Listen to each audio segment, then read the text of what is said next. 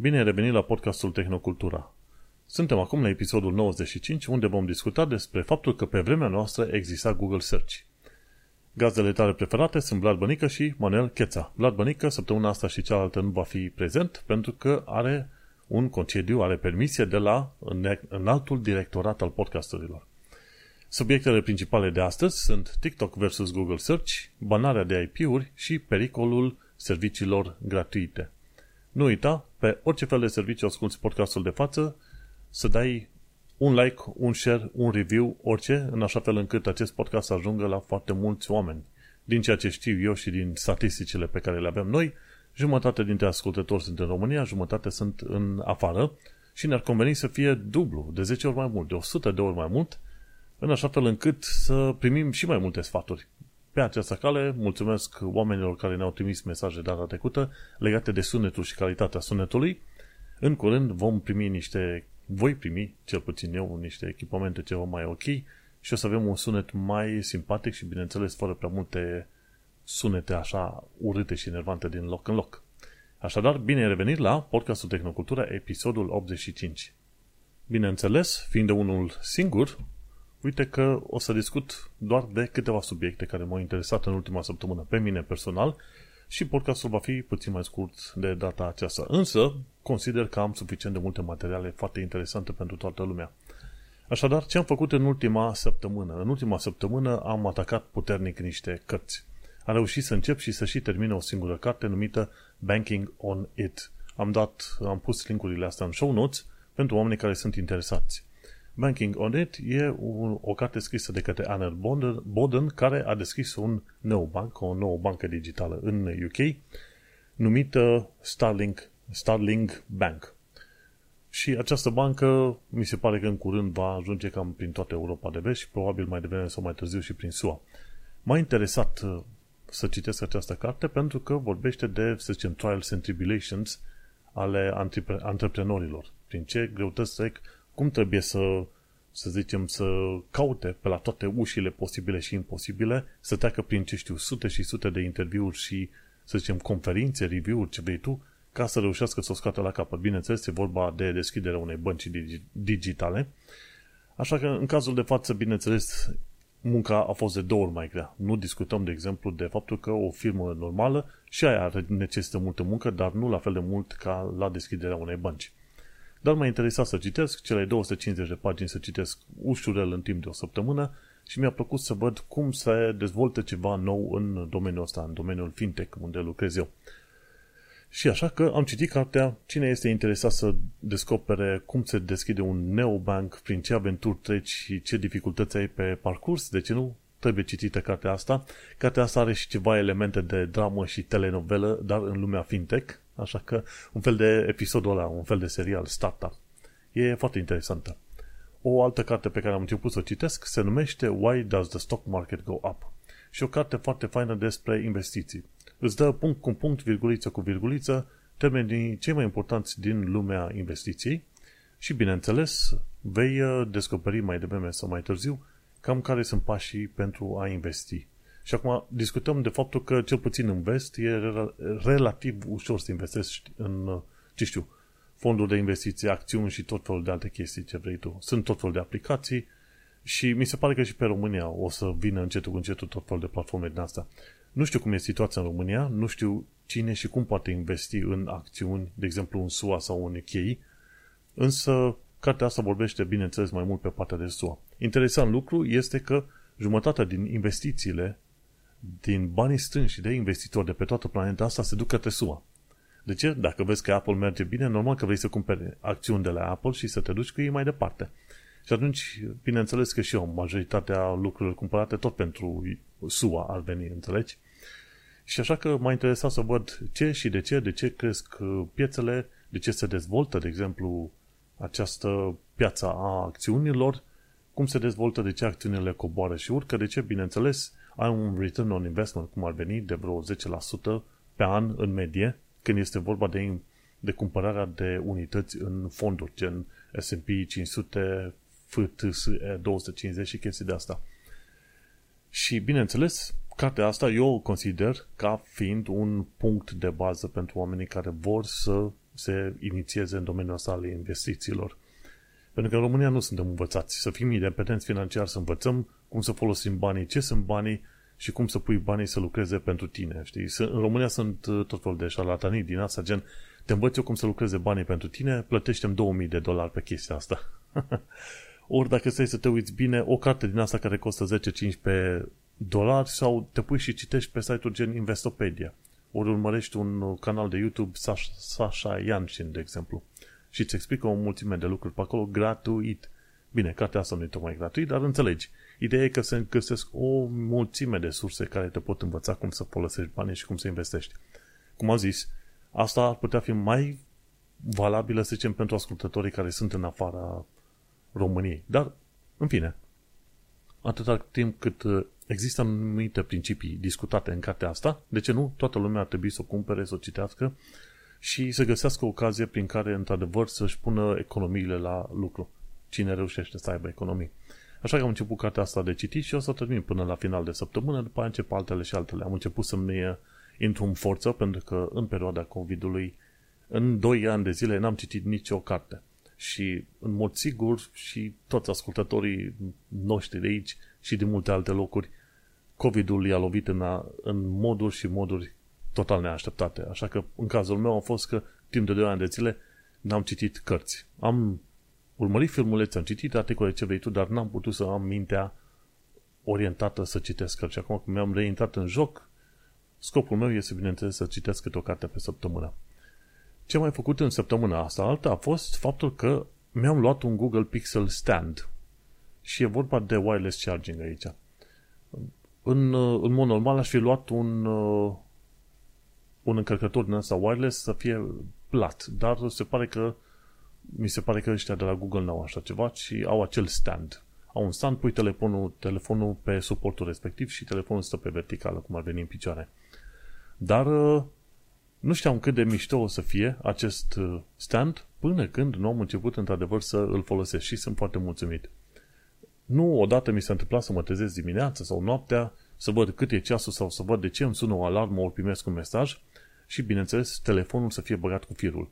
Și de atâtea ori am prins firul, dar cumva telefonul mi-a căzut de pe noptieră și, normal, pe podea și pe aia pune-te și caută-l când ești obosit, a dormit ce vrei tu pe acolo. Și așa că, acum mi este mult mai ușor, am acel Google Pixel Stand, folosesc Pixel 4 care permite încărcarea wireless, așa că tot ce am de făcut e să duc telefonul acolo când îmi aduc aminte și când am nevoie, îl iau telefonul de pe stand, încărcat și merg pe mai departe. Dacă noaptea vreau la un moment dat să văd repede un mesaj sau îmi sună alarma dimineață, nu mai scap telefonul pe jos, ci pur și simplu le iau de pe stand și merg mai departe. Probabil că cazul ăsta al meu ar fi cât se poate de, să zicem, unic, singular și ce vrei tu pe acolo, specific, să zicem mie, însă uite, în cazul meu, Google Pixel Stand, într-adevăr, își face treaba. Mai are câteva opțiuni pe acolo, dar ideea este că, oricum, încarcă foarte repede, într o oră și ceva îmi umple bateria, poți să ai încărcare la maxim sau dacă nu, poți să ai încărcare echilibrată, balansată și are și un ventilator mic acolo în el și câteodată poate să facă gălăgie acel ventilator dacă pui încărcare cu viteză maximă. L-am luat cu 69 de lire, nu e ieftin. Și în schimb bănuiesc că acești 69 de lire deja și-au adus, cum îi zice, beneficiul pentru mine. Mă simt mai în siguranță știind că pot să încarc telefonul ăsta. Ce fain este că Google Pixel Stand poate să încarce și alte telefoane dacă au sistem de încărcare wireless QE, key. Dacă au wireless key charging options, cum ar veni, atunci Google Pixel Stand merge pentru asta. Cum am zis, e destul de scump.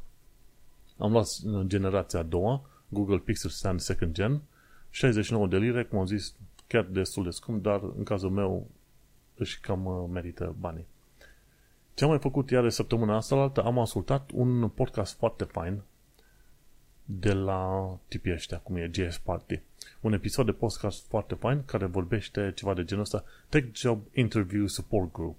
Și efectiv este vorba de faptul că interviurile în lumea tehnologiei sunt destul de ciudățele. Bineînțeles, sunt ciudate în multe alte locuri. Dar în lumea tehnologiei, normal, ok, nu-ți cer ăștia diplome de facultate ce vrei tu. Dar în foarte multe situații, interviurile sunt uh, mult prea specifice, ori mult prea ciudate, ori mult prea amețite, ca să, ca să vadă în mod real capacitățile omului respectiv, știi?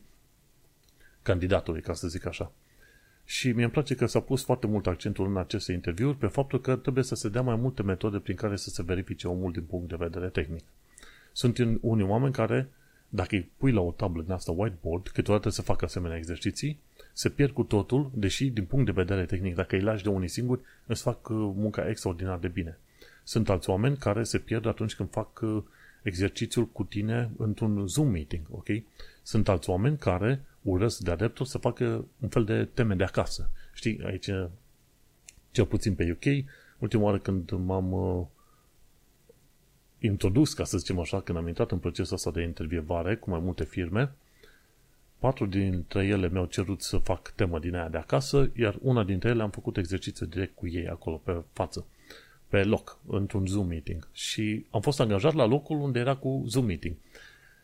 Și, bineînțeles, făcând exercițiile de acasă, de obicei zic ei, ok, în două, trei ore ar trebui să fii gata. E aproape imposibil să fii gata dacă vrei să livrezi proiectul cât de cât frumușel acolo, cu un spațiu, cu o liniuță pusă, cu un design relativ uh, ok. Și atunci,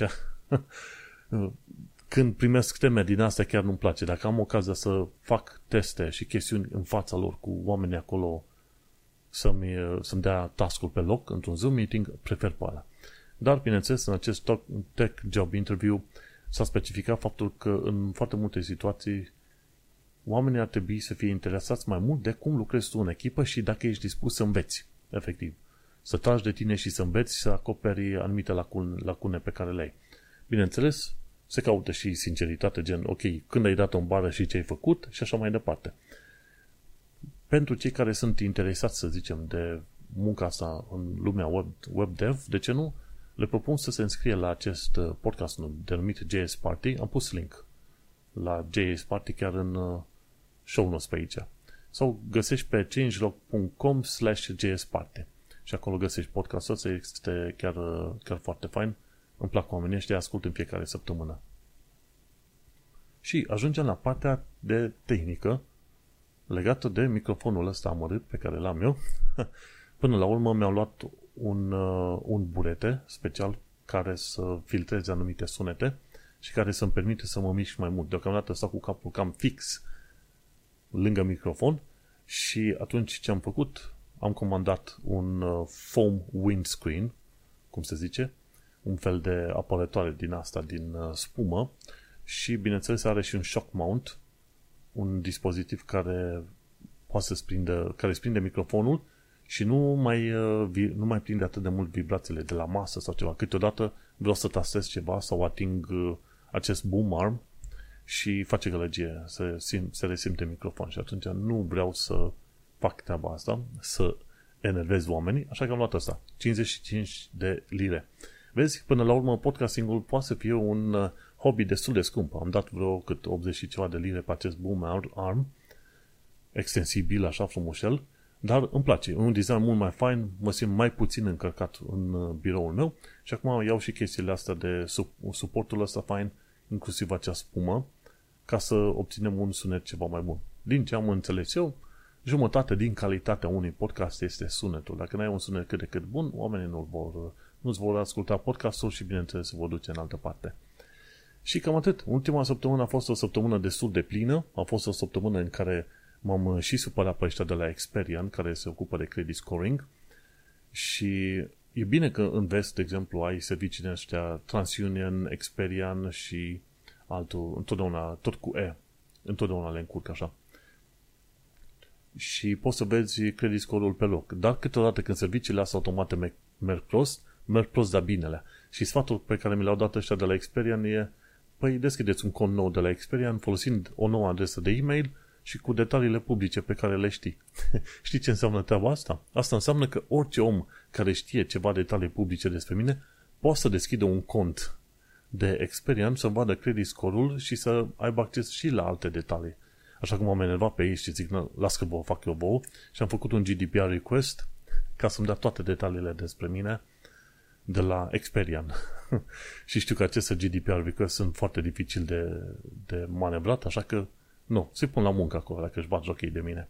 Și cam asta în ultima săptămână. am fost și bun, am fost și rău și am fost și curios. Adevărul este că abia am așteptat să vină toamna, septembrie. Cumva vara a fost cam moartă așa. Noi am avut foarte multe lucruri de discutat, foarte multe lucruri de descoperit. Dar din septembrie încoace apar mai multe evenimente, bineînțeles o să apară și noi procesoare, plăci video, ce vrei tu pe acolo, jocuri noi, ce vrei, absolut. Deci o să fie toamna, bineînțeles, oamenii se mai dezmoțesc și o să avem ceva mai multe știri sau ceva mai interesante de-a lungul toamnei și de-a lungul episoadelor viitoare. Uite-te că noi suntem în momentul de față la episodul 95. Bineînțeles, nu uita să trimiți întrebările pe care le vom, la care vom răspunde în episodul 100. Episodul 100 ar trebui să fie în câteva săptămâni acum încolo. Deci 1, 2, 3, 4, 5. Deci undeva pe 4, 4 octombrie sau dacă nu în, în 11 octombrie o să avem episodul 100 Efectiv o să sărbătorim cam 2 ani de zile de podcasting în perioada aia. Teoretic ar trebui să sărbătorim 2 ani de podcasting la 54 de episoade, dar am mai luat și noi pauze din când în când. Așa că episodul 100, așa în mare, o să-l considerăm episod de 2 ani de zile. Și nu uita să trimiți întrebări. Sunt curios și eu să văd ce întrebări ar avea oamenii pentru noi, în afară de cele care se mai pun din când în când pe Reddit. Nu uita, pe Reddit ne poți găsi Efectiv am și uitat adresa. pe Reddit ne găsești pe slash r slash tehnocultura. Avem un grup numai al nostru. Deocamdată sunt 20, 24 de membri în grupul ăla și cu un om online. Cred că eu sunt ăla. eu sunt online pe grupul respectiv. Așadar, mergem pe mai departe și anume hai să discutăm de știrile principale ale zilei și după aia celelalte secundare. Pe Wall Street Journal, ce am aflat? TikTok este motorul de căutare al generației Z. Și un alt material pe care l-am pus aici în show notes este faptul că pericol de propagandă chinezească pe TikTok. Acum nu. Pericol de propagandă chinezească cu orice fel de produs chinezesc pe care îl folosești. În principiu, cam asta este toată treaba. Și care, este, care este figura? TikTok a apărut în vest, ca să dăm o, o mică istorie așa. A apărut în vest și a cucerit vestul pentru că, la un moment dat, Twitter a fost proști.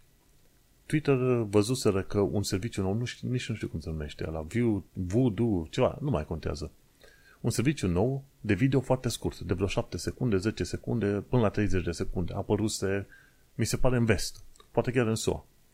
Iar uh, ăștia de la Twitter au considerat că acel video, acel serviciu de video scurt, cumva este competiția lui Twitter.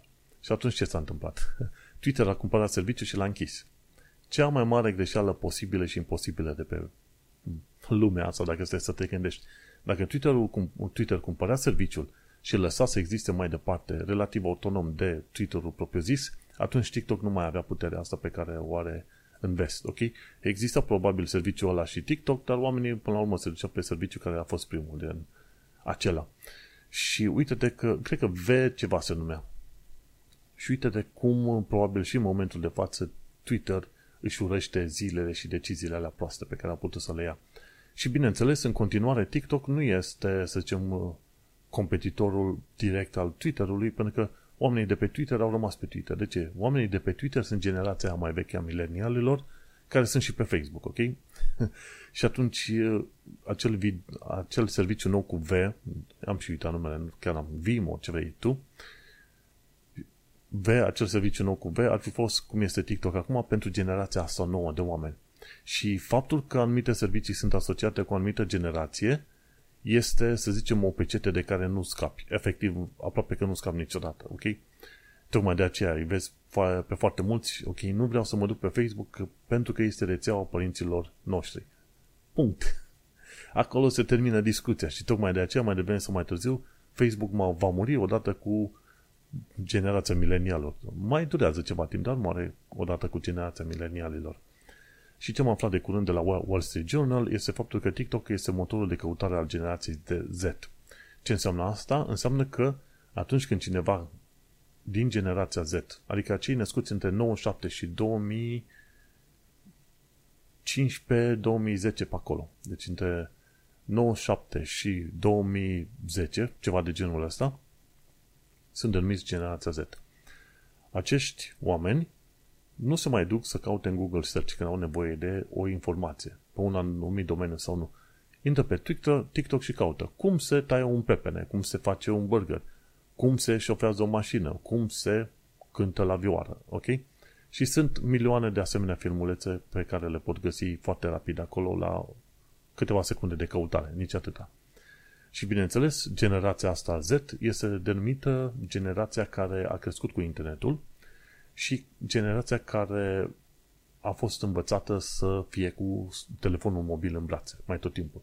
Și atunci este mult mai natural pentru cineva din generația Z, 97-2010, să intre pe TikTok și să caute ce interesează decât să intre pe un Google Search sau să intre pe desktop în mod normal. Pe când pentru noi ăștia mai bătrâni și mai veștăjiții e mai ușor să căutăm pe Google Search. Suntem învățați cu sistemul ăla de lucru. Sau e mai ușor să intrăm pe grupurile de Facebook. Ori cine știe pe Reddit, de exemplu. Ok? Și aia. Interesantă chestie, am aflat că generația milenialurilor se numește și generația Y. Ok? Generația Y de dinainte de Z, normal. Și milenialii sunt aia care au fost născuți undeva în perioada 80-90. Generația Z între 90 și 2010, cam așa, iar după generația Z, ghici cine vine? Generația Alpha, cei care născuți în perioada 2015-2020. Acum, generația Alpha. Cine știe cum va merge generația asta Alpha. Bun, și atunci uite-te că TikTok, fiind motorul de căutare a generației Z, asta înseamnă că pentru generația respectivă, TikTok a luat Google Search-ul. L-a luat și l-a întrecut și a rămas în urmă. Și atunci rămâne de văzut cum va reuși să lucreze Google Search în așa fel încât să devină relevant și pentru generația asta nouă de oameni. Și asta va, va fi, să zicem, relativ dificil. Pentru că discutăm de alte chestiuni. Normal că YouTube a, a creat propria lor versiune au Shorts, Instagram are Reels, Facebook are ceva tot Reels slash Shorts, nu Stories, ce vrei tu pe acolo, ok? Dar uh, cu toate astea, YouTube Shorts nu este atât de mult căutat și interesat de către oameni. Când vezi și pe Facebook, tot felul de filmulețe de astea scurte sunt tot de pe TikTok luate. Așa că sunt foarte curios să aflu cum va reuși Google Search să combine video cu căutare și totul să fie relevantă pentru generația asta Z. Este greu. Este greu să ai un serviciu vechi și mai apoi să reușești să-l configurezi pentru o generație nouă. Serviciul tău vechi a făcut ce era nevoie pentru generația veche. Nu? De aia zic, titlul în episodul ăsta pe care l-am uh, pomenit deja, pe vremea noastră exista Google Search. Ok? în afară de Google Search, Google Search a fost, mi se pare, al șaptelea sau al optelea motor de căutare. Nu a fost primul, dar a fost uh, cel mai bun la momentul în care a ieșit și în continuare este bunicel sau aproape cel mai bun. Dar fiind că tot felul de alte servicii gen CyberDuck și alt, uh, CyberDuck, da. Nu, DuckDuckGo, pardon, au uh, folosit AI în algoritmul lor, tot mai multe servicii încep să aibă din ce în ce mai bun, uh, să zice, search. Așa că mai devreme sau mai târziu, Google Search va fi o chestie, una dintre chestiile folosite pentru căutare, pentru că va fi un return on investment mai din ce în ce mai slăbuț, ca să zicem așa. Și bun, așa că vom vedea. Din uh, partea celor de la TLDR Technology, e pericol de propagandă chinezească. Chiar se întrebau ei, ok, e TikTok mișto, mare și tare, dar uh, este un pericol pentru, să zicem, democrațiile vestice și în principiu concluzia generală este da. Pentru că este o companie chinezească, angajații din China au acces la toate datele respective și o parte bună din datele respective vor fi transferate către China. Așa că, uite-te cum, mai devreme sau mai târziu, chinezii vor ști foarte bine cam tot ce gândesc și tot ce spun ăștia în vest. Deși, oricum se întâmplă treaba asta, când te uiți pe Twitter, e public și vezi ce prostii debitează unii și alții pe bandă rulantă. Pericolul de propagandă chinezească vine sub o altă formă, știi? Și vine sub forma în care, una la mână, sunt uh, o tonă de materiale super mega pozitive la adresa Chinei și a doua, o tonă de materiale care nu plac partidului chinezesc, încep să sunt filtrate. De la, ce știu, minorități sexuale până la tot fel de subiecte care nu plac Partidului Comunist, alea sunt cumva ascunse mai, mai profundat. Inclusiv persoane cu dizabilități la un moment dat. Pentru că e o chestie interesantă și trebuie să știi cum funcționează comunismul, cel puțin în China. Comunismul în China vrea să învețe pe oamenii ai lor acolo, bineînțeles, că totul este pozitiv și frumos și totul se datorează Partidului Comunist. Ei au viață bună din cauza Partidului sau datorită Partidului Comunist. Și atunci o să vezi că o tonă de chestiuni interesante, gen pisici frumoase, video, virtual tubers și tot felul de chestiuni alea happy-go-lucky și tot felul de super mega pozitiviste și tot felul de pisicuțe simpatice care vin de prin China sunt construite cumva pe acest arhetip al optimismului și pozitivismului chinezesc uh, comunist, ok? Și tocmai de aceea vei vedea că în uh, platformele chinezești nu, au, nu există loc de oameni cu dizabilități. Pentru că ei nu sunt frumoși, nu sunt simpatici, nu sunt, uh, să zicem, uh, rotunzi, așa cum ar trebui să fie conform uh, dictatorii chinezești. Și așa că chestia asta începe să se vadă. Deci propaganda chinezească am observat-o și în jocuri video, și în filmulețe noi, tot ce vrei tu pe acolo. Pe de o parte, nu mai există atât de multă critică la adresa, să zicem, partidului sau Chinei ca sistem politic și pe de altă parte sunt uh, tot mai multe chestiuni super mega pozitive despre China uh, promovate. Ca cultură generală, adică milenială, adică de mii și mii de ani de zile, ok, da, super mega merită urmărită, citită. Am cumpărat și eu de curând o carte Shun Tzu, Arta Războiului. Una micuță, cât are? 20-30 de pagini. Deci merită să înveți despre cultura respectivă, despre istorie, geografie, ce vrei tu pe acolo. Însă trebuie să fii foarte atent unde este chestia de cultură și unde, se, unde începe să se propage, să zicem, uh, promovarea chinezească, ok? Partidului Comunist Chinez, ok? Și atunci TikTok este unul dintre arsenalele probabil cele mai puternice care schimbă părerea tinerilor legată de China în genere, într-un mod destul de subtil. Și acum întrebarea este să folosești sau să nu folosești TikTok. Sunt un milion de servicii din asta online. În principiu, atâta timp cât postezi materiale, orice fel de materiale posta, cât trimiți un e-mail sau ceva, mai devreme sau mai târziu poți să consideri lucrurile alea ca fiind efectiv publice. Și asta este adevărul. Atâta timp cât nu vrei ca o anumită informație să fie, să fie aflată mai devreme sau mai târziu, nu trebuie să o publici pe nicăieri, pe niciun fel de rețea. Și dacă ai trimis un e-mail, sunt șanse ca acel e-mail mai devreme sau mai târziu să ajungă public într-o variantă sau în alta. Chiar zilele astea am fost ținta unui atac de phishing.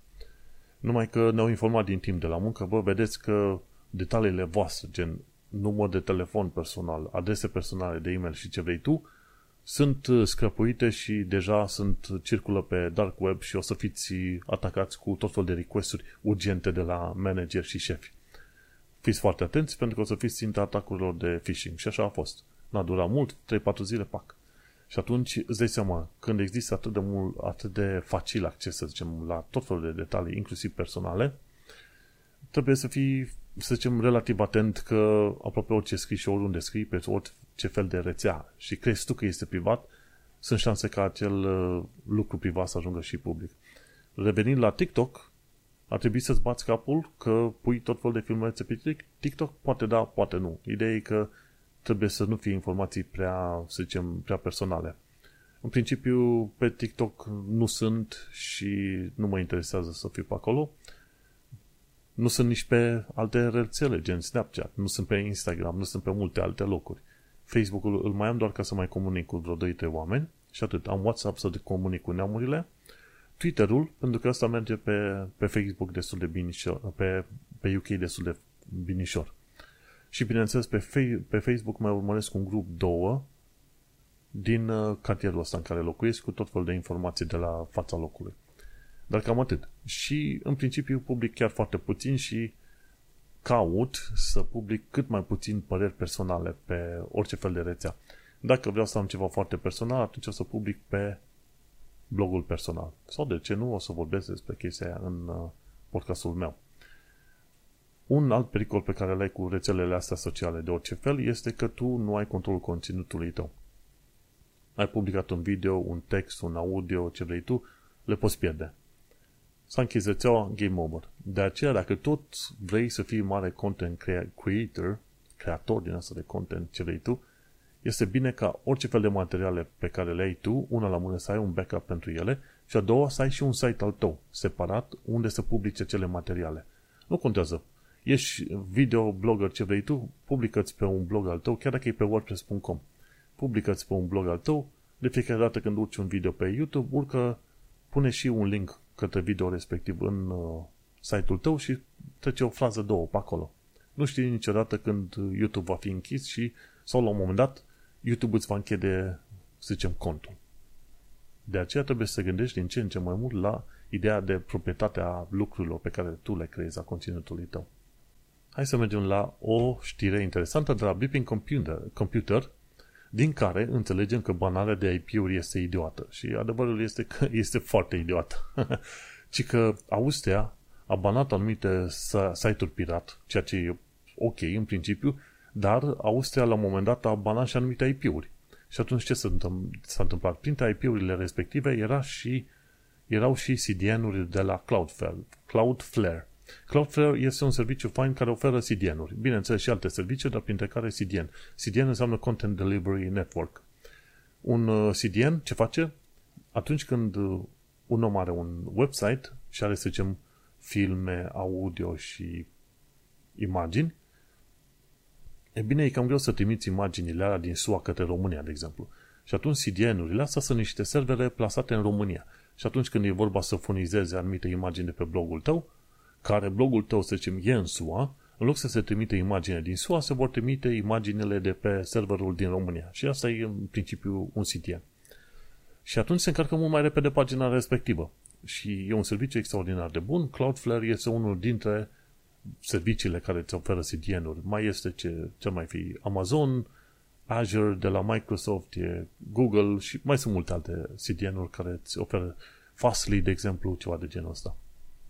Ce s-a întâmplat este că la un moment dat o firmă de copyright din Germania Van Mung von Leistungsschutzrechten GmbH, ce vrei tu, o firmă care se ocupă de, din Austria de, de asta de copyright, a convins judecătorii austrieni să blocheze 14 website-uri. Problema este că pe lângă aceste 14 website-uri au trimis și câteva IP, adrese de IP, gen 104, 21, 36, 27. Și mi se pare că că printre adresele astea de IP, unde teoretic ar fi, să, zi, să zicem, uh, conținut piratat, era și, erau și CDN-uri de la Cloudflare. Și asta înseamnă că foarte mulți oameni au fost afectați. Nu s-a dat aici în articolul de față sume exacte, dar printre site-urile afectate au fost așa Magenta, Salzburg, EG, Price Zone Shop, un alt magazin, un alt uh, website numit Yes, Raiffeisen Mobil, SOS Mitmensch și Hutchison Dai Austria GmbH. Deci, dar fiindcă au fost blocate acele IP-uri, CDN-urile n-au mers pentru site-urile astea. Și astea sunt doar une dintre ele, știi? Și au fost mult mai multe alte site-uri afectate de prin zona Germaniei de pe acolo. Și atunci uh, cei de la Cloudflare i-au anunțat pe cei de la uh, firma asta de copyright că la rândul lor trebuiau să anunțe judecătoria să scoată acele IP-uri din listă pentru că efectiv efectiv au, uh, au bulit site-urile efectiv zeci de site-uri. și așa, hai să ne uităm la cei. Da, au dat mai multe exemple pe acolo într-un forum. Și tare de tot. uh, una la mână, ok, dacă ai site-uri care piratează, da, ok, te poți folosi de serviciul ăla să den de judecătorie să blochezi site-urile respective. Numai că este un joc în engleză numit whack-a-mole. Adică lovești, dai jos un site, crește altul, crește altul, crește altul. Și atunci este o activitate destul de dificilă de întreprins, ca să zicem așa. Ce poți face? Într-adevăr, sunt anumite ISP-uri care permit să, în mod voit conținut piratat, cum era cineva, mi se pare, din zona Spaniei sau a Caraibelor, nu știu, ceva de genul ăsta, un ISP, Internet Service Provider, un fel de RDS de pe zona respectivă, care în mod intenționat aprobau uh, site-urile astea cu conținut piratat. Și dat fiindcă nu dădeau site-urile jos când primeau request-uri, ci s-au decis, până la urmă s-au decis la nivel global, tot felul de ISP-uri, să facă blacklist și atunci să nu mai ruteze niciun conținut care venea din partea ISP-ului respectiv sau către ISP-ul respectiv. Și atunci zeci de ISP-uri de pe toată planeta au decis, ok, pe ăștia îi închidem și facem un black box. Bineînțeles, dacă ai nevoie să ajungi la un conținut, poți să ajungi și scriind adresa de IP direct a site-ului respectiv. Nu mai știu cum era situația, cred că am și vorbit despre chestia la un moment dat, dar uh, adevărul este că este foarte periculos la un moment dat să se ceară banarea de IP-uri, ok? Cam tot ce înseamnă IP-ul este relativ periculos pentru că gândește-te dacă cineva a piratat de pe un IP de acasă și vine ISP-ul, ok, tu ai piratat, vezi că este posibil ca în urmă cu ceva zile IP-ul respectiv să fie folosit de către altcineva. Plus că atunci când este vorba de hosting de website-uri, sunt slabe șanse ca un uh, website să aibă un singur IP. Chiar foarte slabe șanse. Sunt multe website-uri care au un shared IP. Ok? Și atunci asta înseamnă că pe același IP poți să găsești 50, 100, 200 de website-uri și dacă tu ceri blocarea IP-ului respectiv, tu efectiv omori traficul și restul la restul de website-uri. Tocmai de aceea este bine să investighezi ce site-uri există pe IP-ul respectiv și sunt șanse că dacă există un site piratat pe IP-ul ăla, să mai existe alte site-uri piratate. Deci e o măsură bună de verificat.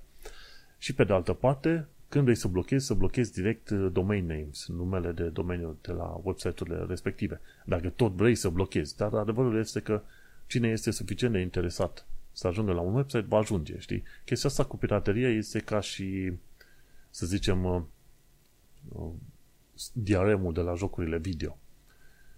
Toată activitatea asta de antipiraterie pe care o vezi acolo este doar, uh, să zicem, sufli în vânt, efectiv. Efectiv, sufli în vânt sau, cum ziceau unii, faci tăburi mici în contact curentului. Și atunci nu te ajută la nimic. De ce? Pentru că, efectiv, tu trebuie să cauți să investighezi o tonă de timp să dai un site jos, iar un alt site la, la câteva minute poate să fie făcut pus online cu același conținut, cu ce vrei tu pe acolo. Există o tonă de mirror care pot fi pornite așa la minut. Și atunci consumi resurse, bați la cap oamenii și, bineînțeles, ai și victime colaterale. La fel ca cu diaremul. Cu diaremul în jocuri, ce se întâmplă? Tu nu îi blochezi pe cei care piratează jocurile respective pentru că există crack-uri. De obicei, la o zi, două apare un crack de joc, un keygen, un ceva, orice. Și oamenii pot să joace jocurile respective fără niciun bai. Ok? Dar, în schimb, fac uh, situația și viața mai grea pentru oamenii care vor să joace jocul în mod legal, liniștit ce vrei tu. Una dintre cele mai enervante chestiuni făcute pe linia asta de DRM este Ubisoftul, la care dacă serverul de verificare, de autentificare de la Ubisoft și de verificare că e o copie autentică a ta, dacă serverul ăla pică, tu nu mai poți să joci jocul. și s-a întâmplat de multe ori. Mi s-a întâmplat foarte des la uh, un joc numit Breakpoint. Și până la urmă am ajuns la un breakpoint în sensul că mi-am făcut figuri în perioada respectivă de, ce știu, 5, 10, 20 de ori, m-am plictisit, am ieșit din joc și nu l-am mai reinstalat și rejucat ever, ever again. Pentru că, de ce? Diaremul ăla idiot le pica și atunci rămâneam eu, jucam la o misiune, gândeam, dura o oră, o oră și ceva să ajung într-un punct în care, ok, mai am puțin și termin misiunea, pac, pica autentificarea. Muream de ce dă. Și așa că diaremurile sunt o nesimțire extraordinară care nu ajută pe nimeni. Doar dă impresia, doar dă impresia că face ceva în direcția respectivă.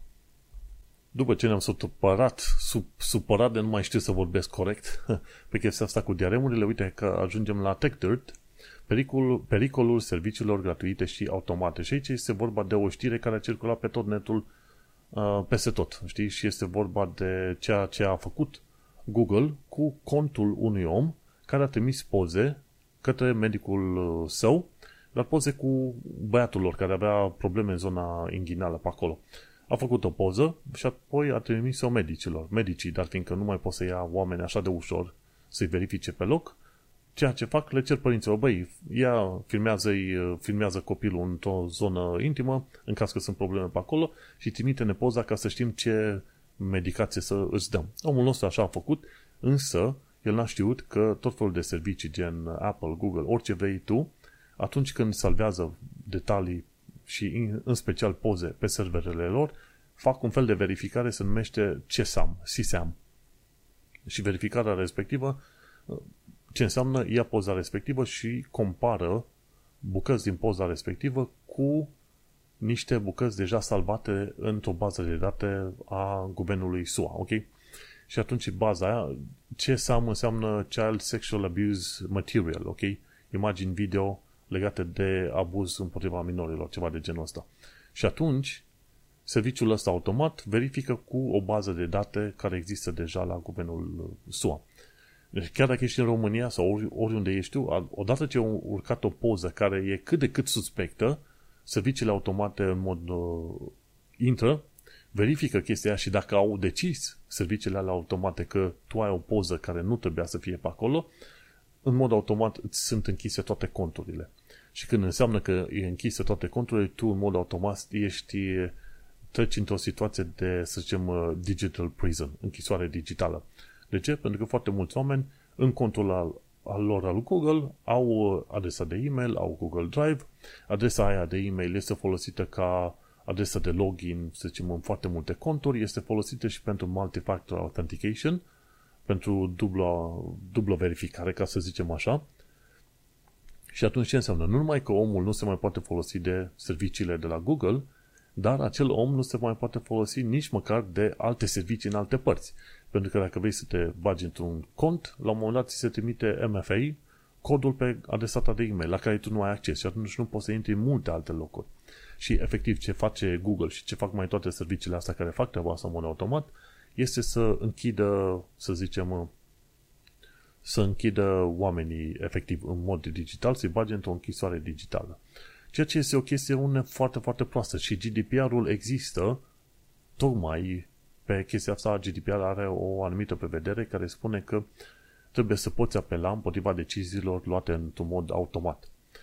Ei bine, până la urmă, toate detaliile și tot, toate pozele din contul omului respectiv au fost trimise către poliția din uh, San Francisco. Poliția din San Francisco a verificat istoricul și a văzut, da mă, alea sunt poze trimise că, către medici. E normal, nu este niciun caz de penal aici de discutat, nu avea niciun fel de problemă și gata. Omul nostru s-a întors la Google și a spus, uite, poliția a spus că nu e o problemă, Re- reinstaurați contul. Google a zis că nu, nu vor să facă treaba asta. Și atunci, uite-te că intri în pericol destul de mare. Și nu este vorba numai de Google, că și Apple face la fel și tot felul de servicii care îți fac sincronizare automată pe serverele lor. Alea sunt obligate deja, conform secțiunii 230 din uh, SUA, să trimită toate informațiile respective. Dacă bănuiesc că ceva nașpa acolo, să le trimită direct către autorități, în mod automat. Și așa că, în, în principiu, trebuie să fii foarte atent cu ce fel de poze le salvezi pe telefonul tău, pentru că există un backup automat. Bineînțeles, nu vrei să ai backup automat, atunci nu instalezi aplicațiile lor, gen uh, Google Drive, uh, Google Photos și Apple Photos, ce vrei tu pe acolo. Și atunci îți instalezi, să zicem, la o, la o terță parte, dacă vrei, care, să zicem, și tu că nu-ți face scanare din asta automată și aiurea fără să poți răspunde înapoi. Bineînțeles, sunt de acord, ok, scanezi când ți se pare că e ceva suspect și trimiți pe mai departe, dar nu închizi contul omului complet. Măcar dă voie să citească e mail Nu să șteargă, nu să trimite, dar măcar să citească e mail ca să poată să intre în alte conturi în care are nevoie să intre, înțelegi? Deci, uh, ceea ce a făcut Google în cazul ăla, și nu numai în cazul ăla, mi se pare că există, există sute de astfel de cazuri în, uh, în an, ceea ce a făcut Google este să, să bage oamenii la închisoare digitală. Și în momentul ăsta în care ești blocat în halul ăsta, uh, pierzi la un moment dat și accesul la, ce știu, la bancă, la orice vrei tu pe acolo. E o chestie foarte, foarte urâtă. Și cu cât mai mult ne petrecem viața în, în lumea digitală, cu atât mai periculos devine să te închizi, să te închistezi așa într-un fel, într-un anumit ecosistem, fie că e Google, fie că e Microsoft, fie că este ce vrei tu pe acolo, știi? În principiu, pentru chestiunile cele mai importante, probabil, cum discutăm de e-mail, ar fi bine să ai măcar o altă adresă de e-mail alternativă. Eu am și una de la Microsoft, mai am una de la Yahoo pe care nu folosesc niciodată, dar o țin acolo pentru că cine știe când mai am nevoie de ea. Am una de la Gmail și nu știu, probabil mai am alte adrese de e-mail pe alte locuri, nu mai știu nicio. Dar adevărul este că îți trebuie, cel puțin că în momentul de față o adresă de e-mail este minimul necesar pentru orice existență digitală în zilele noastre. Și mai devreme sau mai târziu mă gândesc că pe SUA, pe România, era să zic, pe Uniunea Europeană, o să apară reguli prin care orice om, indiferent că e bun, că e rău, ce vrei tu, să aibă acces la o adresă de e-mail asta, ok? Pentru că nu poți să ai niciun fel de serviciu digital dacă nu poți să ai acces la uh, o adresă de e-mail. Da, și este vorba aici de oameni băgați la închisoare. Pentru ce știu, hoție, tâlhărie, ce vrei tu pe acolo. Deci toți oamenii mai devreme sau mai târziu vor trebui să aibă în mod obligatoriu acces la măcar o adresă de e-mail desemnată lor și care nu poate fi ștearsă, distrusă, ce vrei tu pe acolo, o adresă la care poate apela cineva când a fost scos de pe toate serviciile și totuși trebuie să comunice cu instituțiile. Aici în vest, în UK, de exemplu, în Londra, multe servicii merg foarte fain prin formulare online. Ok, te loghezi online, pac una, două și faci tot ce vrei tu, de la reclamații până la, ce știu, să deschizi o firmă nouă, ce vrei tu pe acolo. Ai nevoie de adresa aia de e-mail. Adresa aia de e-mail idiotă este efectiv buletinul tău în, în perioada asta în care existăm noi, este buletinul tău și este și pașaportul tău către accesul la tot felul de servicii de pe planeta asta. Și atunci, efectiv, mai devreme sau mai târziu, trebuie să existe un serviciu în care, indiferent de bun sau rău ce ești, la un moment dat trebuie să ai acces o adresă de e-mail ca să nu fii închis, să, să nu nimerești într-o închisoare digitală fără să fii tu vinovat cu niciun fel de chestie, știi? Așa că trebuie citit articolul ăsta de la TechDirt, pericolul serviciilor gratuite și automate. La TechDirt, bineînțeles, prezintă chestiunile mult mai nuanțat și mai, mai obiectiv, știi? Uh, toată lumea zice, the think of the children, știi? Dar, ok, uită-te și judecă de ce și de ce se face, știi? Pentru că declarând în mod simplu că eu vreau să lupt împotriva pirateriei, împotriva abuzurilor, ce vrei tu, asta nu înseamnă că vei și face treaba asta într-un mod eficient sau chiar util, ok? Și tipul ăsta de la TechDirt chiar o și spune, cred că e Mike Masnick, da. El este un fel de guru al drepturilor digitale pe SUA, cel puțin. Ce spune Mike Masnick este faptul că firmele, gen Google și altele, fac treaba asta și nu le pasă să reinstaureze conturi pentru că la rândul lor firmele sunt hărțuite și de către oameni și de către autorități să facă ceva în privința aia, imaginilor, nu știu ce vrei tu pe acolo. Și atunci, odată ce implementează măsurile astea, toată lumea zice, e fericită, gata, ăștia au făcut ceva. Nu se uită că există, că trebuie să existe un proces prin care să se treacă, să existe o metodă prin care, ok, raportezi, dar și refaci pașii și reinstaurezi contul când este o problemă, știi? Și atunci ăștia politicienii atacă, să zicem, uh, big tech, cum ar veni. Băi, ce nașpa sunt aia, îi lovim, îi atacăm, îi punem la colț, arătăm noi cât de puternici suntem noi, că n-au făcut ei destul în privința materialelor, uh, materialelor lor nașpa. Dar adevărul este că nu s-a gândit nimeni să facă un proces clar, echitabil, de la A până la Z. Tocmai de aceea și EFF, Electronic Frontier Foundation, și multe alte servicii în astea care se ocupă de drepturi digitale pe online, anul trecut când Apple vrea să instaureze o asemenea măsură pe telefoane direct, nu pe cloud, au făcut vâlvă mare. De ce? Pentru că dacă omul ăsta avea pe telefon, de exemplu, poza asta și vrea să trimite la medic, chiar dacă nu salva în uh, Google Photos, la un moment dat telefonul urma să trimită tot conținutul de telefon către autorități și bineînțeles să închide telefonul cu totul. Deci să nu uităm că oricum omul nostru, dar fiindcă avea, era foarte bine blocat în, sistemul, în ecosistemul Google, avea și numărul de telefon prin serviciile Google și atunci nici telefonul nu și-l putea folosi, ok? Deci omul nostru a fost închis și pe partea, partea asta de offline la telefon. Și atunci, dacă se implementează o asemenea verificare pe telefon direct, vezi că dacă nu, nu interpretează bine o poză sau un video, îți va închide telefonul cu totul, nici măcar nu poți să trimiți SMS-ul și asta. Și atunci ăla e un punct în care e ca DRM, DRM-ul și pe partea alaltă, cum îi zice, cu pirateria. La un moment dat, leacul este mai rău decât, uh, să zicem, boala. Ok? Și ajungi să afectezi milioane sau miliarde de oameni fără să dai un return on investment suficient de bun. Și tocmai de aceea au făcut gălăgie mare pe chestia asta cu Apple data trecută și toată lumea cumva ar trebui să facă gălăgie mare, pentru că trebuie să înțelegi că ai un telefon și atâta timp cât uh, statul în sine este obligat să treacă printr-un proces anume ca să aibă acces la datele tale, la fel și firmele private trebuie să treacă prin, acel, prin același proces, știi? Până să fii condamnat și să fii închis în lumea fizică, există o anchetă, judecată și după aia închisoare, ok? Pe când în cazul Google ce a fost? I-au verificat au și închis omul, gata, executor, judecător, ce vrei tu, instant, ok, fără drept de apel.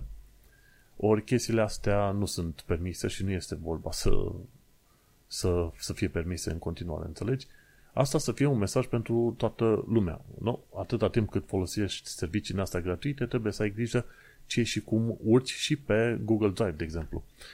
Folosesc foarte des Google Drive ca să împart fișiere MP3 legate de podcastul de față cu Vlad. Le împărțim într-o parte și în alta. El le mai editează pe partea lui, eu pe partea mea și tot așa. Și câteodată stau și mă gândesc, ok, mi-e teamă ca nu cumva Google Drive să zică, da, vezi că nu-mi convine că îmi folosești serviciul ca un fel de file sharing sau ce vrei tu pe acolo. Deci e posibil și asta. Deși ăsta e fișierul nostru, am lucrat la el, nu avem chestii de copyright, nu avem niciun fel de treabă. Dar nu știu niciodată când zice, opa, copyright, facem flag pentru că nu știu ce era în fundal, o melodie pe care noi n-am auzit-o sau ceva, știi? Și există riscul ăsta destul de mare. De-aia, cât se poate de des, fac și backup-uri. Dacă îmi închid ăștia contul, la un moment dat să mă pot uh, folosi de backup-urile astea pe care le am. Da, deci este foarte periculos. Gândește-te că la informațiile importante pe care le ai în viața asta, neapărat să ai un backup care nu ține de conturile online. Și în plus, orice fel de poză video ce salvezi pe telefonul tău, că e iOS sau uh, Google, alea vor fi trimise către serverele lor și vor fi verificate. Asta să știi în mod obligatoriu. Nu se putea numi podcastul ăsta Tehnocultura dacă nu aveam o cultură a tehnologiei, nu? Și învățăm ce se întâmplă pe mai departe. Și ceea ce descoperim este că trăim într-o lume distopică. 1984 există, dar sub o altă formă, ok? Deci trăim deja într-o lume distopică în care mașinile și serviciile automate deja ne comandă viața și ne pot distruge viața de la o zi la alta. De exemplu, în cazul meu, nu pot să intru în contul ăla de experian de un an de zile. De ce? Pentru că un algoritm acolo tâmpit nu și-a dat seama că eu mi-am schimbat adresa, măi, și nu mă lasă în contul meu decât dacă nu fac un cont nou cu o altă adresă de e-mail, efectiv să mă să folosesc un serviciu în asta de skip, să sar peste securitatea obișnuită a Experian și eventual să, să scot în evidență niște vulnerabilități de securitate ale Experian ca să-mi pot accesa din nou contul meu ăla idiot. Ok? Trăim deja într-o epocă din asta distopică. Nu va fi în viitor. Nu. Noi deja o trăim în care algoritmii serviciile automate, corporațiile ne conduc viața și pot să ne influențeze, influențeze și să ne, efectiv, să ne distrugă de la o secundă la alta, nici măcar de pe zi pe alta. De-aia zic, trebuie să fim atenți ce servicii avem, cu, cum comunicăm. Deci, gândește-te, dat fiind că există o tonă de verificări ale serviciilor AI și verificări și scraping și ce vrei tu pe acolo, oamenii se autocenzurează. De exemplu, o chestie pe care o fac eu pe, pe Twitter, odată pe an să mă duc la Tweet Delete. E un serviciu și atunci aștept toate tweet-urile de anul trecut. De ce? Pentru că niciodată nu știi când ai dat share la ceva care era simpluț sau comic sau ce vrea la vremea respectivă. Și la un moment dat vezi că un serviciu automat de la Twitter zice, păi da, dar vezi că ai, uh, ai avut cuvinte vulgare în uh, statusurile tale. Ce cuvinte vulgare aveam în statusurile mele? Ei bine, în, ar, în urmă cu ani buni, trimiteam foarte multe tweet-uri, să zicem, în limba română, ok? Prin 2012-13 încolo. Și foloseam cuvântul, cuvântul C-U-M, ok? Cum? Ei, cum în limba engleză înseamnă ceva, un fel de peorativ la spermatozoizi și așa mai departe, ok?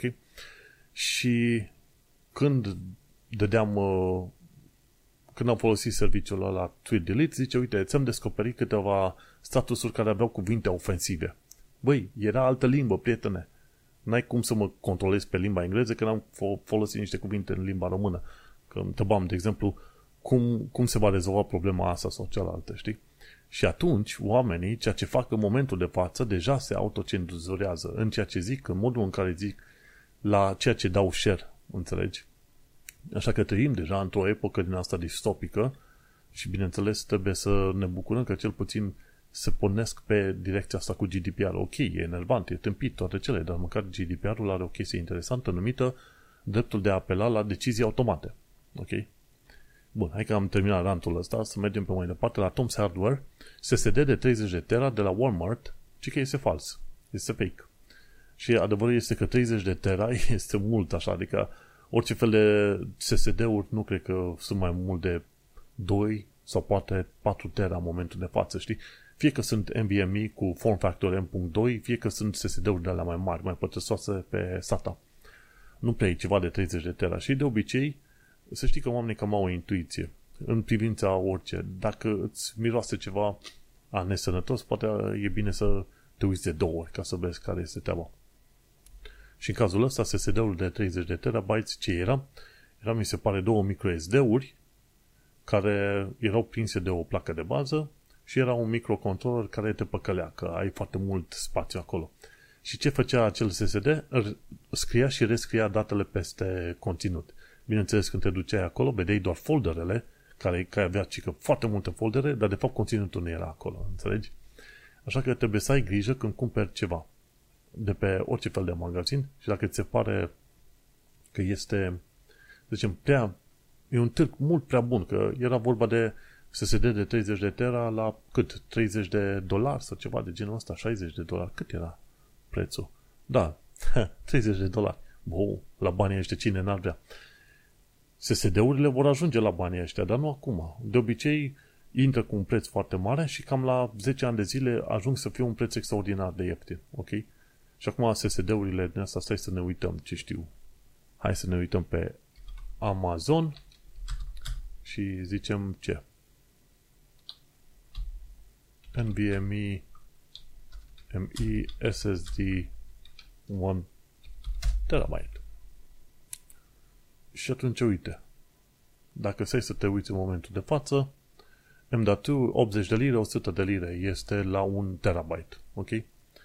Și inițial chestiile astea la un tera erau la 4-500 de lire în urmă cu ceva ani de zile. Deci mai așteptăm că vreo 5 ani de zile și într-adevăr un terabyte o să fie de 10 dolari. În 5 ani de zile, ceva de genul ăsta. Dar nu acum. Așa, grijă mare la lucrurile care par chiar prea simpatice. Și bineînțeles, uită-te foarte bine dacă nu cumva e un seller din zona Chinei. Ok?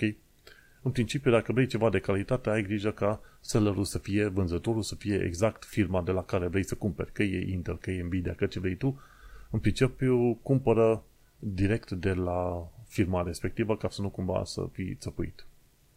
Acum, hai să discutăm de ceva știri pe scurt. De la Wired, de la Wired aflăm că lumea cripto are, a comis o indecență și comite o indecență. de ce? Cripto e vorba să fie o monedă de asta digitală, ok? Pe care o folosești în lumea digitală. Că ești online cu telefonul sau ceva. Dar dacă vrei cu adevărat să îți protejezi criptomonezile, mai devreme sau mai târziu o să descoperi că ai nevoie de un portofel care să, un portofel fizic care să-ți protejeze aceste cripto. Și cei de la Wired au făcut un review acum la crypto wallet numit Ledger Nano, Do, Nano X. Și acel crypto wallet ce este? Este un stick USB în care îți poți stoca monezile tale cripto, criptomonezile. Și atunci, importantă treaba asta este că uite-te că o chestie care era vorba să fie puternic distribuită și, să zicem, digitală, ajunge să aibă nevoie de un dispozitiv fizic efectiv fizic, da, uite, ipocrizia, da? Fugi de chestiunile fizice ca să creezi ceva digital, ca mai apoi să-l protejezi cu ceva fizic, ok? Ai nevoie de ceva fizic, gen un stick USB specializat, ca să-ți uh, protejezi monezile pentru că se fură la greu.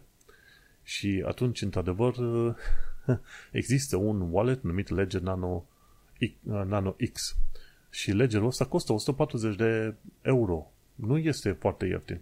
Bineînțeles, te ajută, există niște pași, trebuie să iei, să instalezi o aplicație, prin aplicația respectivă obții niște chei, uh, să zicem, private, care acele chei private vor fi stocate pe USB-ul uh, respectiv și acel USB va putea fi folosit să îți accesezi, să zicem, uh, valoarea de, cum îi zice, de criptomonezi pe care o ai tu.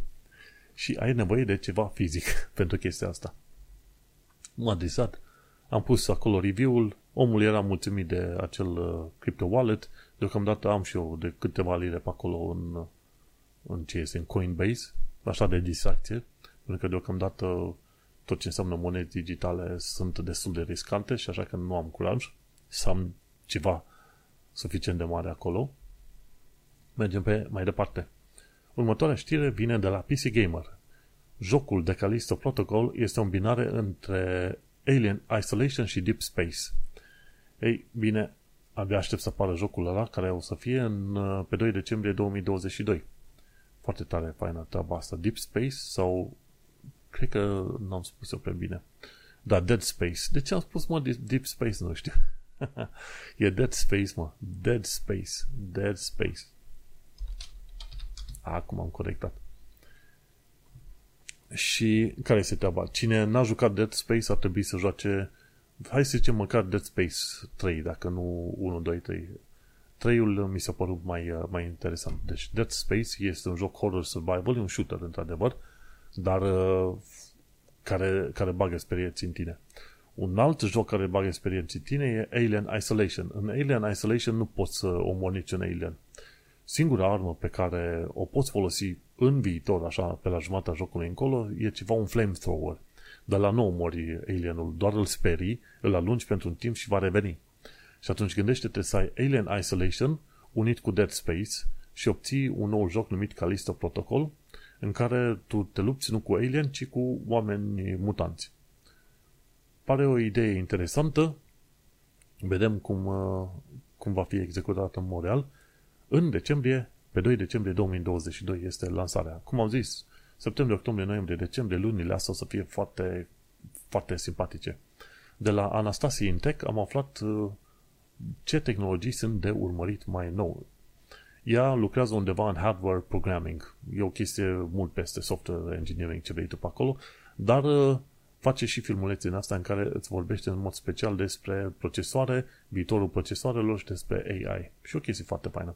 Și ea a luat parte la Hot Chips Conference, conferința chipuri fierbinți, ceva de genul ăsta, și a spus că trei chestii mari au reieșit de acolo. E packaging și interconnect, este un lucru la care trebuie să fim atenți pe viitor, chiplets și AI accelerators. Chiplets deja am văzut că inclusiv uh, Intel folosește în gener- cu generația 12, știi, când ai uh, efficient cores și performance cores. AI accelerators, de exemplu, mi se pare că folosesc și ăștia de la Tesla, au, mi se pare, o procesoare în asta cu AI, denumite Dojo sau ceva de genul ăsta, prin care interpretează tot felul de date pe care le primesc de la mașini și în felul ăsta să creeze un algoritm cât mai bun de, ce știu, de navigare. Packaging and inter- interconnect, acolo mai mult este vorba de modul în care reușești să conectezi diverse uh, părți într-un uh, procesor, ca să zic așa. Deci, cumva, atenția s-a dus de la tranzistoare la chestiuni de genul ăsta, chiplets, acceleratoare AI și modul în care construiești, să zicem, uh, CPU-urile. Interesant, e un subiect de urmărit. Și ultimul lucru, un subiect care pe mine mă fascinează, dar pe Vlad nu prea, din Financial Times aflăm că fermentarea este viitorul produselor înlocuitoare de carne. Și sunt foarte pasionat să văd când uh, vor reuși să scoată la capăt cu acele bioreactoare. Una la mână, în bioreactoarele respective vor crește carne, dar va dura destul de mult timp. Pe când, dacă folosești fermentare și folosești, să zicem, drojdie și ceva plante, ar putea crea un substitut al cărnii care ar avea probabil aceeași textură și același gust. La un moment dat, mi se pare că au prezentat ăștia de la Financial Times vreo trei firme diferite din zona San Francisco, păi unde vrei, care deja au creat, chiar și la un moment dat au creat și un fel de salam din asta și avea gustul și textura unui salam. Cel puțin așa spuneau jurnaliștii. Dar e un viitor bun. E, e fain de urmărit. De ce? Pentru că nu ai nevoie mai devreme sau mai târziu chiar sper să se ajungă să trăim ziua în care nu mai e nevoie să omori animale ca să mănânci carne. Sunt mâncător de carne, asta este, e o biologie, e o chestie normală, naturală, nu trebuie să-ți fie rușine sau să te simți vinovat că X vaci, porci, găini au murit ca să mănânci tu în momentul de față. Asta este, asta a fost viața și așa a fost de-a lungul milioanelor de ani. Hai să, să o lăsăm baltă. Dar, în schimb, dacă poți să nu omori animale ca să mănânci și totuși obții prin tehnologie un produs suficient de bun, dacă nu chiar poate chiar mai bun, why not? Dei, dei și rupe tare. Și bineînțeles, mai devreme sau mai târziu, cu acele bioreactoare, vei construi să zicem, și mușchi și organe ce vrei tu din anumite celule, că faci uh, biopsii, de exemplu, sau pur și simplu folosești codul genetic ca să construiești organele respective direct, ok? Și cu aceleași tehnologii din bioreactoare o să fii în stare să construiești după aia pe viitor inclusiv organe pentru oameni, pentru, ce știu, ai la un moment dat o problemă cu un rinichi, cu un bioreactor folosit să faci mâncare pentru oameni, folosești să îl și crești un nou rinichi. Deci sunt interesat de domeniul ăsta, viitorul mâncării, respectiv a cărnii, pentru că acel viitor va aduce și o metodă prin care ne poate face viața mai bună. Ce ar însemna la un moment dat să schimbi inima odată la 15 ani de zile. Pa! Creată nouă, corpul tău o va accepta pentru că e același cod genetic al tău, construiești puf, o inimă nouă, plămâni nou, linic noi, pac, vezi pe mai departe. Și atunci, cine știe, o să ajungi să trăiești probabil 150-200 uh, de ani de zile. Bine, dacă îți permiți să faci operațiile de genul ăsta. Normal că mulți vor fi supărați, uite, bogații trăiesc 400 de ani și noi săraci doar 100 de ani.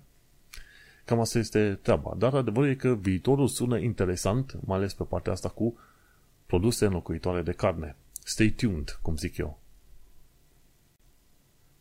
Așa, uite-ne la final de episod, unde am discutat despre Google Search versus TikTok, banarea de IP-uri și pericolul serviciilor gratuite.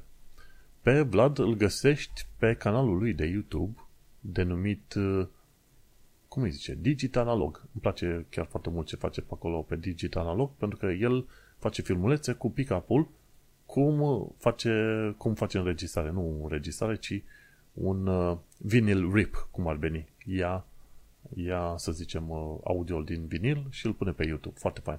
Pe mine mă găsești pe manuelcheța.com unde am podcastul Un Român în Londra, unde discut despre viața și experiența mea în uh, Londra și în UK și, bineînțeles, sunt un fel de reporter român la fața locului care discută despre lucrurile care se întâmplă și modul în care înțeleg eu să interpretez aceste lucruri în UK. Eu sunt Manuel Cheța, te ascultat podcastul Tehnocultura, în mod sigur știi treaba asta. Noi ne auzim pe data viitoare. Sănătate!